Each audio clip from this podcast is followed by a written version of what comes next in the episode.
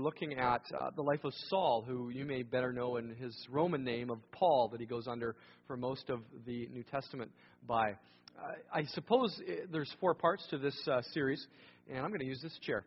Uh, and um, there's four parts to this series, and, and really the first part of it, I, I suppose we looked at uh, a couple of years ago. And what I mean by that is that this series that we're doing right now, we've jumped back into, is a series on the book of Acts, the beginnings of the church. It's a book that's written by the Luke, the same author who wrote his own letter of, of the gospel according to Luke. And this is kind of the, the next part of his story, the life of Christ, and now the life of the beginnings of the church.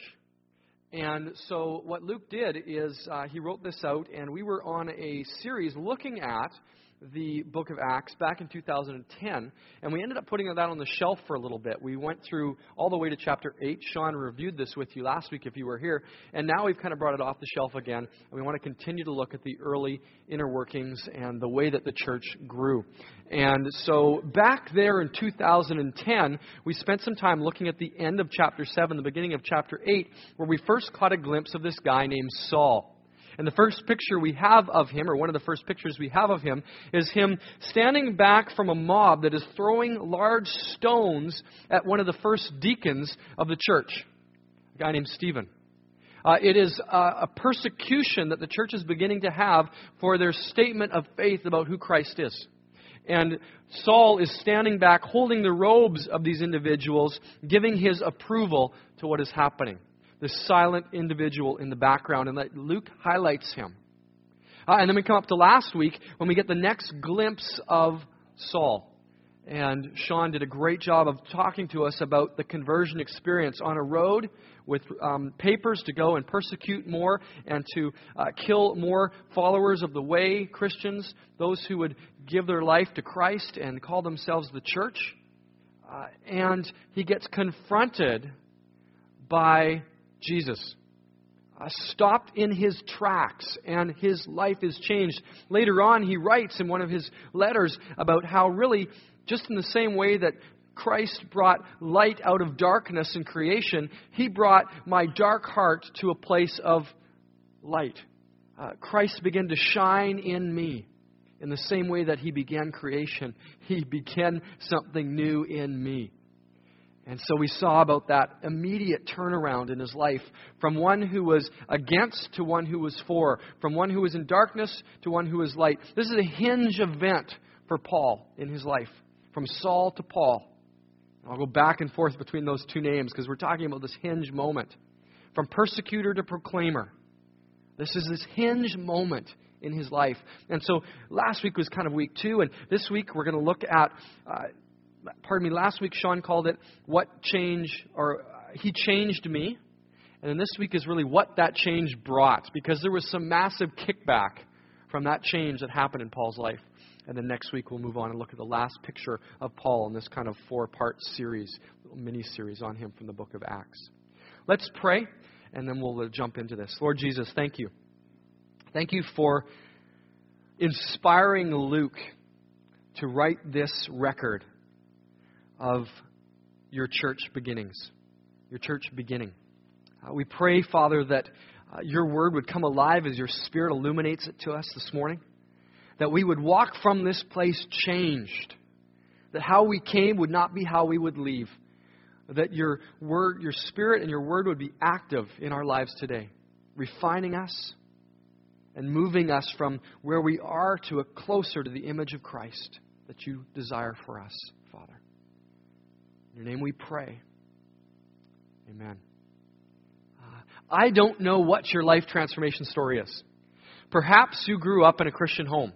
And so you have always been in a place where you've been nurtured and supported and encouraged in your walk with Christ. You perhaps accepted Jesus as your Lord and your Savior at an early age, or perhaps it was a progressive thing as you began to understand it from a child to then uh, a teen, where you changed from kind of your kind of a concrete understanding of it to more of a subjective understanding of it. I don't know what your story is, but some of you would have that kind of a story. Others of you, though, it's quite different. You perhaps accepted Christ as a late teen or as a young adult or as an adult, or maybe just if you're older in the last couple of years in the twilight of your life.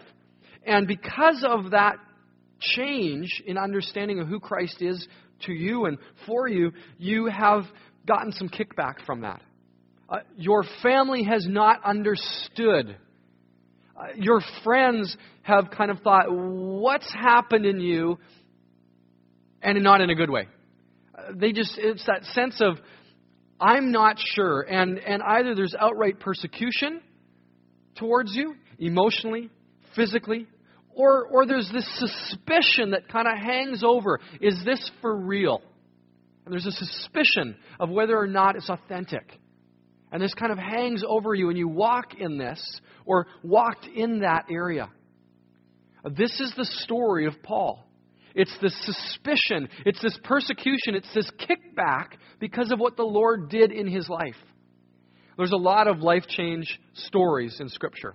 Uh, a few of them come to mind. Mark chapter five, there's a great story about Jesus and his disciples in a boat going from one side of a lake to the other side of the lake. Uh, maybe some of you recognize this story as I tell it. He gets the other side of the lake, and they land in this kind of a graveyard, a burial area. And the resident weird guy is a demon-possessed man running around with chains hanging off his wrists and perhaps his ankles, because the locals, tired of him interrupting perhaps their funeral processions, has uh, strapped him into a cave. But under the power of these demons in his life, he's actually broken the chains and now is running around, and it gets worse because he's not wearing anything. A disturbing sight for sure as Jesus lands on the shore. This is the greeting party.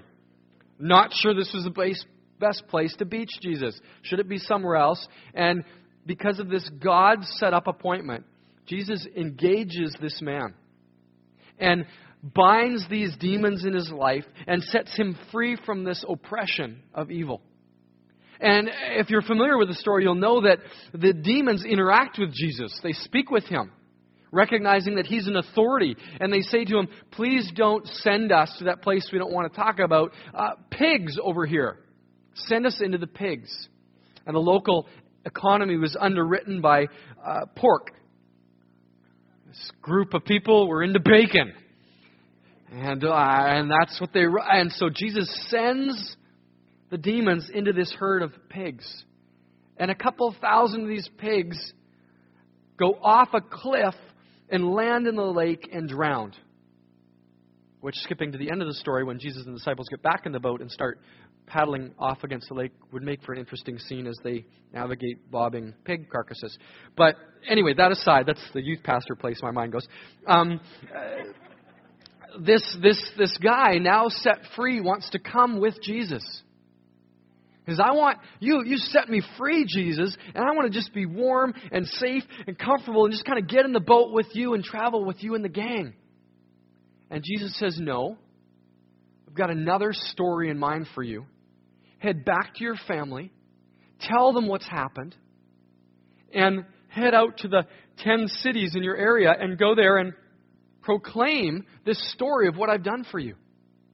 And so he goes off kind of as really one of the first missionaries, traveling around and telling the story of what God has done for him. I don't know if he had any persecution or kickback. He definitely did from the pig farmers. They were not impressed with him, nor were they impressed with Jesus. And, and so there was a little bit of persecution perhaps there, a little bit of kickback. Uh, there's other stories uh, just back in the chapter before Acts chapter nine that we're going to look at today. In just a moment, we'll read it. Uh, In Acts chapter eight, there's a story of Philip and an Ethiopian man. The Ethiopian had traveled up into the area of, of the Israel area, and, and Philip had interacted with him. Uh, he was the Ethiopian reading from the Hebrew Scriptures, what we would today call the Old Testament. And he's reading about this promised Messiah, and he's not understanding all that he's reading. And so Philip comes on the scene and he says, could you explain this to me? And Philip goes on to explain and open up and show this picture of the Hebrew Scriptures of the Messiah, who is Jesus in fulfillment. And the man's mind is open and he understands and he says, I want to embrace this Christ as my Messiah. And that happens right there. His life is changed. It's a hinge moment for this Ethiopian man. And then the story goes on that they take him down to a, a river or a, a stream or something, and, and just and they baptize him there. And then Philip moves on.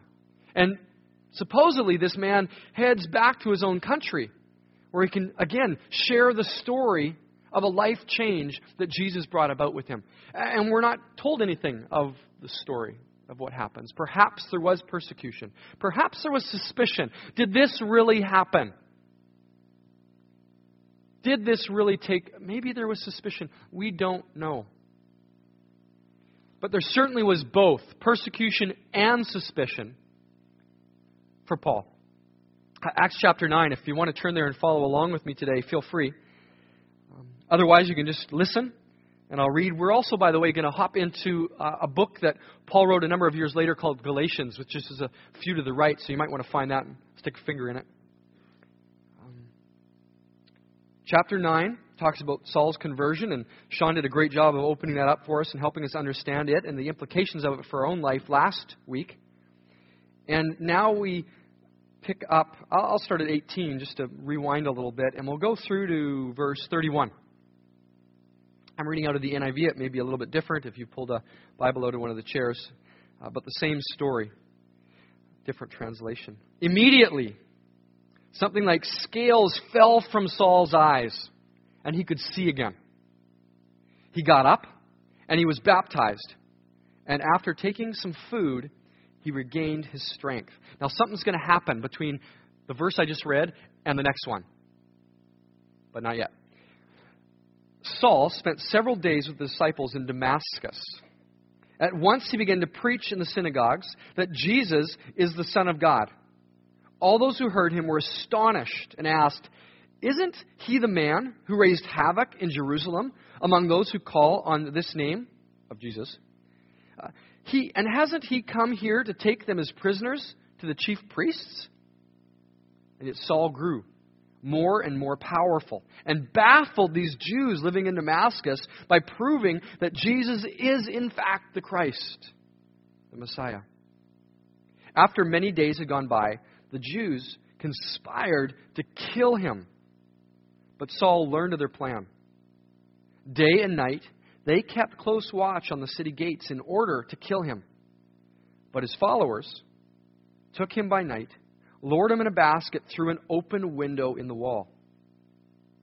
When he came to Jerusalem, he tried to join the disciples there. But they were afraid of him, not believing that he was really a disciple. But Barnabas took Paul and brought him to the apostles. And he told them how he on his journey had seen the Lord and that the Lord had spoken to him and how in Damascus he had preached fearlessly in the name of Jesus. And so Saul stayed with them and moved about freely in Jerusalem, speaking boldly in the name of the Lord. He talked and debated with the Grecian Jews, but they tried to kill him.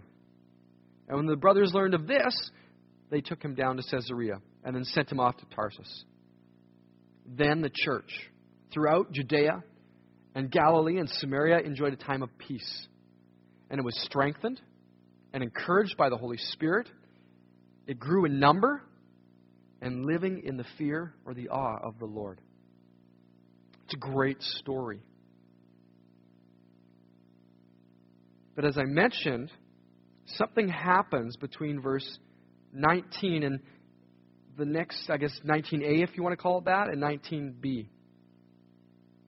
Paul is getting, is about to get, after his conversion, some major kickback. Uh, major kickback and persecution for people who wanted to kill him, because these are the Jewish people that he used to spend time with. This is the group that he aligned himself with. These were his people, but now they're not. And they didn't understand. And they were out for blood. They wanted his death in the same way that Saul had wanted the death of those who had followed Christ just earlier. And then he interacts with the disciples, and they're suspicious. Is this guy really who he says he is, or is this a trick? Is this life transformation authentic or not? This is hanging over him. And if it was me, the discouragement and the sense of being alone in this, nobody believes me, the fear. I mean, these are the kind of things that people, even today, who change from uh, an Islamic background or perhaps a uh, Hindi background to uh, Christianity, face from families as they're cut off. I was interacting just a while ago with someone who's moved out of uh, under uh, out of the Jew, uh, Jehovah Witness community and has embraced Christ as their Lord. In another city, we were talking, and they're basically been shunned and shut off. That community that once embraced and the family they were a part of there, both biologically and as an extended community, no longer are interested in interacting with this person because their faith has changed and so shunned. As far as this person is concerned, the community doesn't exist anymore. They're, they're done. And this is what Paul was tasting as a result of his life change story and his conversion. And I don't know if that's some of your story, whether in a large way or a small way, from family or at work or at school. Well, there's a spit that happens, and I've alluded to it, and I hope I've got your curiosity up, between nineteen A, we'll call it, after Paul's, these scales fall from his eyes and he's baptized and he regains his strength, and the time that he spends in Damascus. Now, Luke, who wrote Acts, doesn't refer to it. And most theologians feel it's probably because Luke is interested in the, the life of the church and the beginnings of the church in this little three-year period that happens between these verses. Three years, mind you. Didn't really impact the growth of the church, and so he left it out. But Paul refers to it later. And he refers to it in a couple of places. I want to look at his reference in Galatians chapter one today. I'll start reading in verse ten. I'm now, says Paul, am I now trying to win the approval of men or of God? Can we just stop there for a second? I mean, we could, I could just have come up, read that sentence perhaps, let it sink in and walk out, service is done. Let's go get the donuts that are left over. Uh, that's... Am I doing what I do to win the approval of the people around me or of God? That's a massive sentence. And the implications for that are huge. Or am I trying to please men? If I were still trying to please men, I would not be serving Christ. Talks a little bit about his background now. I want you to know, brothers, that the gospel I preached is not something that man made up. I didn't receive it from any man, nor was I taught to it, taught it. Rather, I received it by revelation from Jesus Christ. For you have heard of my previous way of life in Judaism, how I intensely I persecuted the church of God and tried to destroy it. I was advancing in Judaism beyond many Jews of my own age and was extremely zealous for the traditions of my fathers. But, and here comes the hinge, when God, who set me apart from birth and called me by His grace, was pleased to reveal His Son to me so that I might preach Him among the Gentiles, I did not consult any man, nor did I go up to Jerusalem to wait or to see those who were apostles before I was, but I went immediately into Arabia and then later returned to Damascus. After three years, I went to Jerusalem to get acquainted with Peter and stayed with him fifteen days. So just to rewind here, after my conversion, I didn't go immediately to Damascus or Jerusalem, what's referred to here in chapter nine of Acts, but three years I spent in Arabia and then back down to Damascus. And so between regaining his strength in verse nineteen A and Saul spent several days with the disciples in Damascus in nineteen B, we've got this chunk of about three years. What in the world did he do in Arabia for three years? And why did he go? And I want to suggest to you today, and we're going to camp here for the next few minutes, I want to suggest to you today that what he did during these three years prepared him and got him set and allowed him to endure the persecution that was coming, the rough waters that were ahead, the rejection outright of some, who used to be called friends, and the suspicion of those who would be his new community. What he did during these three years makes all the difference, and this is the stuff that can encourage us, maybe not even in three-year chunks, but in shorter chunks even, to be able to endure just life as it comes at us.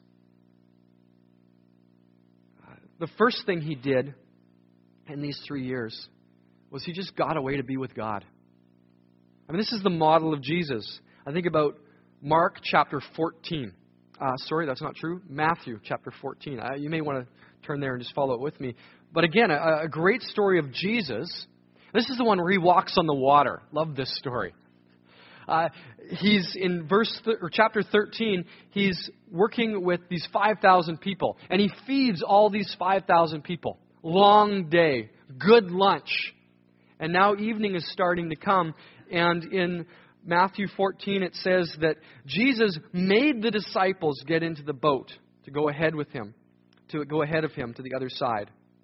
Uh, the disciples wanted to hang out with Jesus. We want to be with you. We love the fact you just made all that food. That was incredible. Can we hang out with you? And he makes them get in the boat. No, get in the boat and go.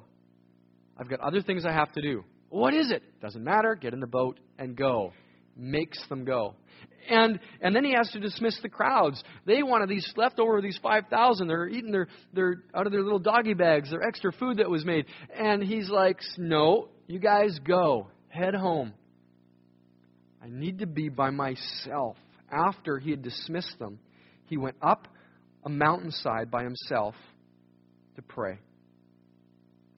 Um, I have just poured out all this ministry and all these people, and I need to get away with God so that I'll be prepared for what's coming next. I've got to get away with my Father, says Jesus. And so he goes and he prays. And when evening came, he was there alone. It wasn't with others. It was by himself, focused time with the Father. But the boat had already cons- moved a considerable distance from land, buffeted by waves because the wind was against it. So when Jesus has finished his alone time, his getaway time with his Father, he heads down the mountain. How am I going to get there? I'm going to walk on the water. And there he goes. And the story unfolds. He's late for the boat because he's got to spend time with the Father. How many of us go, man, the deadline is there. I don't have God time today. Uh, the, the clock is ticking. I, I'm in a rush. I packed my schedule so heavy that I, I, I don't have time. Sorry, God. And Jesus says, transportation, the ferry's going to leave. I don't care. Father takes priority. And he sets that aside and he goes and spends time with God. And in the same way, Saul says, my mind is overwhelmed by the revelation I've just been given. I have got to go and get away with God to sort out the implications for this. I've got to go. And so he goes. And the question I have for us is, where do we go to sort out the implications of what God is teaching us? Where's our place? Where's where's that chair in the living room that we reserve for other people? Use it. It's used for other things, but for me, that's my I'm going to sit there and meet with God chair. It's kind of a set aside place for me. Where is that corner table in the coffee shop for you where you just get away with God? I lived in Lethbridge for a period of time in my life, and there was a two-story coffee shop with big picture windows on the second story that looked out to the road below. And I loved going there and getting my tea and having my Bible and my journal and heading up and just sitting in this corner little table and chair, looking out over people walking and, and looking across above the buildings and the horizon and the blue skies and the wind blowing things down the road in Lethbridge. Very windy there. Very windy. Uh, and and I just would spend time with God. Other people sat at that table in those chairs throughout the week. But for me, that was a getaway spot. That was my mountaintop. That was my Arabia when I needed it. Where's your place? We're creatures of habit. And when we habitually treat something one way or an area one way, it's that rhythm begins. Where's your time out? We didn't put notes in today uh, and let you take notes today, but if you were taking notes, that would be the question on there. Where is your place to go to get away with God? Something to consider this week. And, And when you've figured out where your place is, or where you know that place is, then what's your practice? What do you do there? Where's your place? Where's your practice? What's your practice? How do you spend time pushing into the heart of the Father? Scripture. There's spiritual disciplines come into play, isn't it?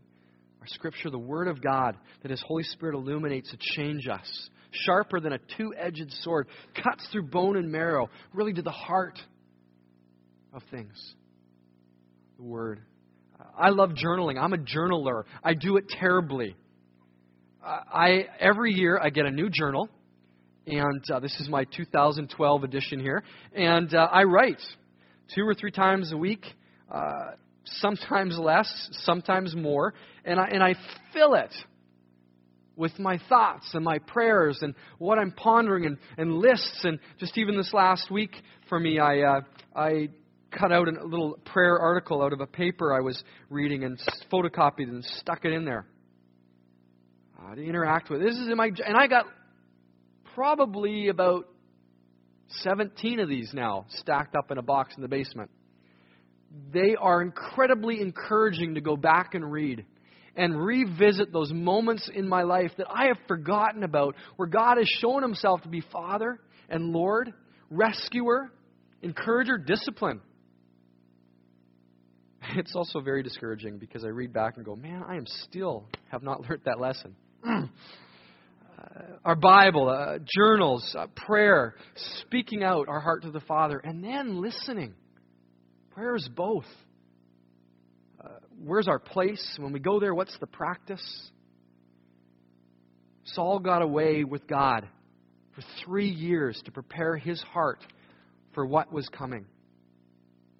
Where do we get alone with God? That'll bring us through the persecution and the suspicion.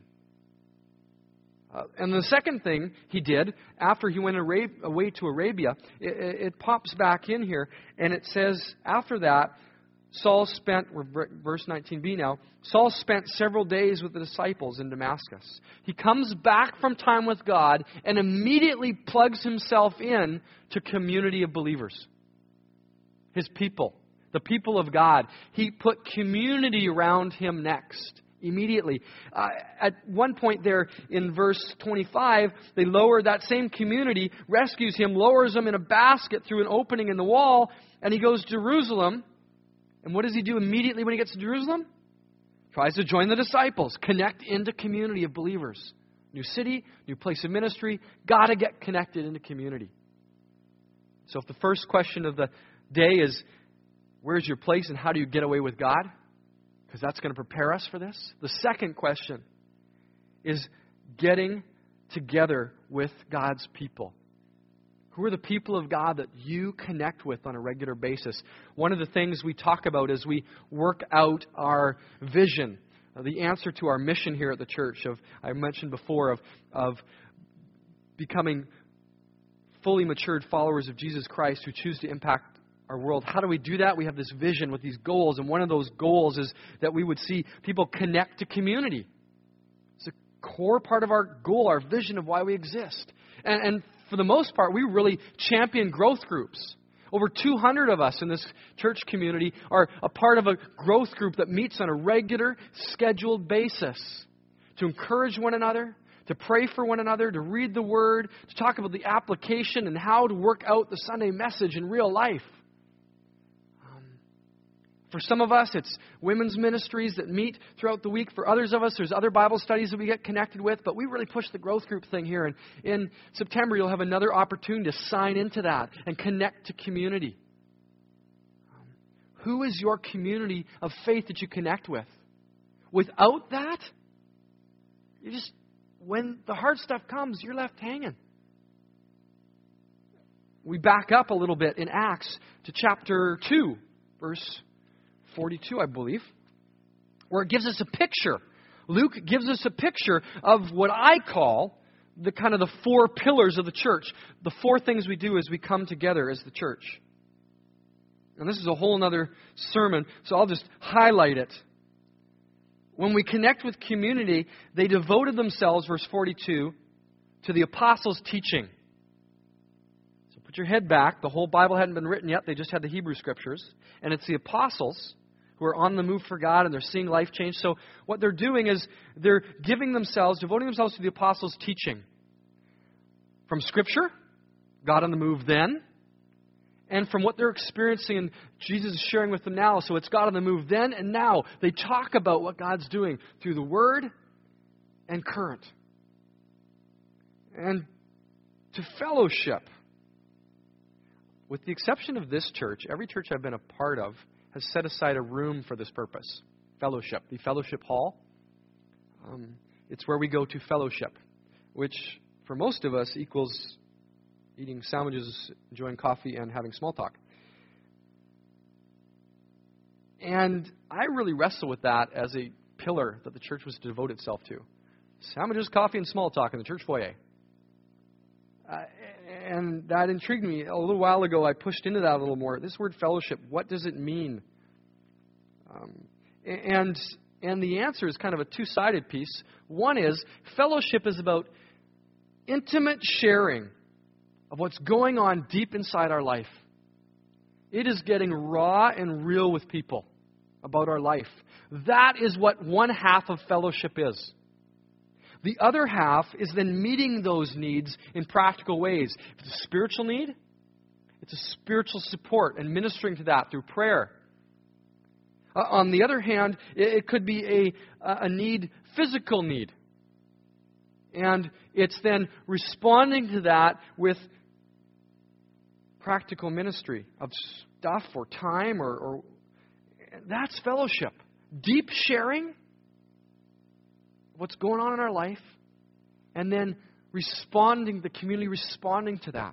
Now that I understand as being a pillar I'm committing to as a church when we gather. That makes sense to me. Apostles' teaching, God on the move then and now. Fellowship, intimate sharing of what's going on in my life, and then practical ministry to that need. To the breaking of the bread, and we find out a little bit later in this paragraph that that's not only about communion together, but it's also about sharing meals. I like the pillars of the church. Eating together.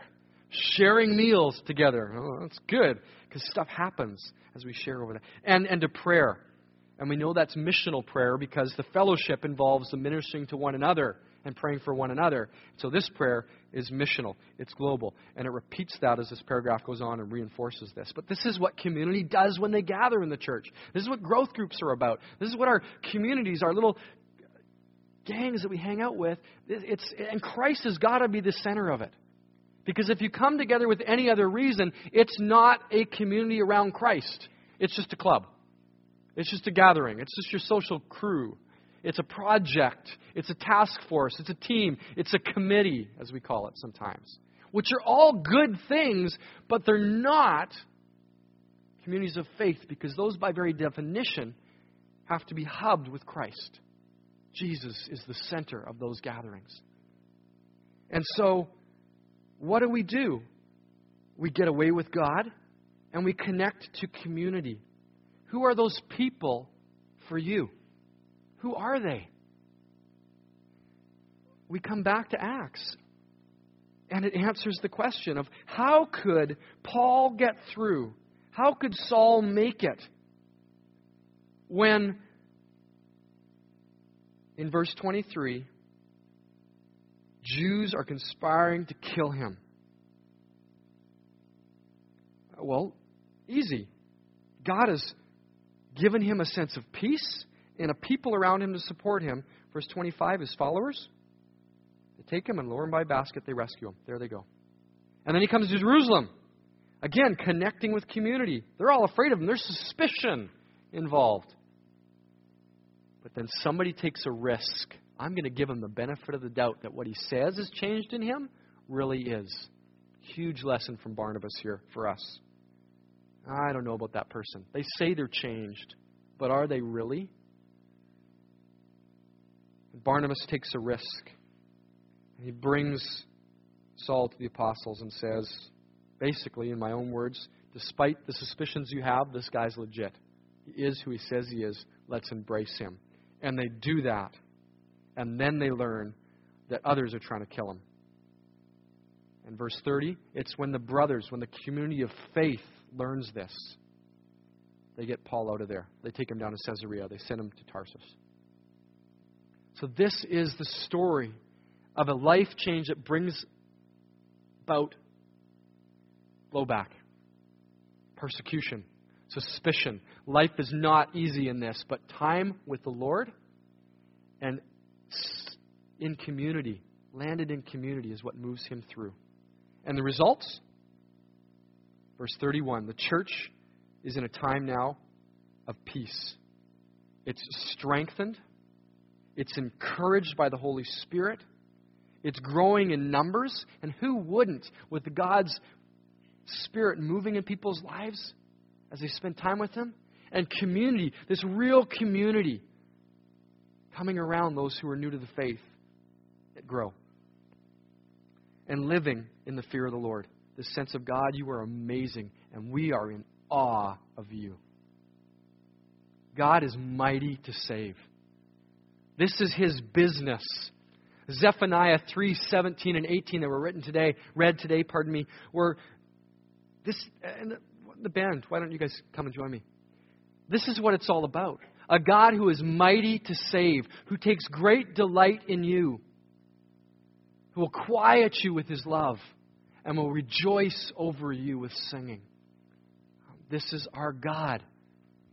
And if He's not your God, I want to encourage you to consider embracing Him as such, even this day, because He is mighty to save and to rescue us and to keep us through these waves and winds that blow.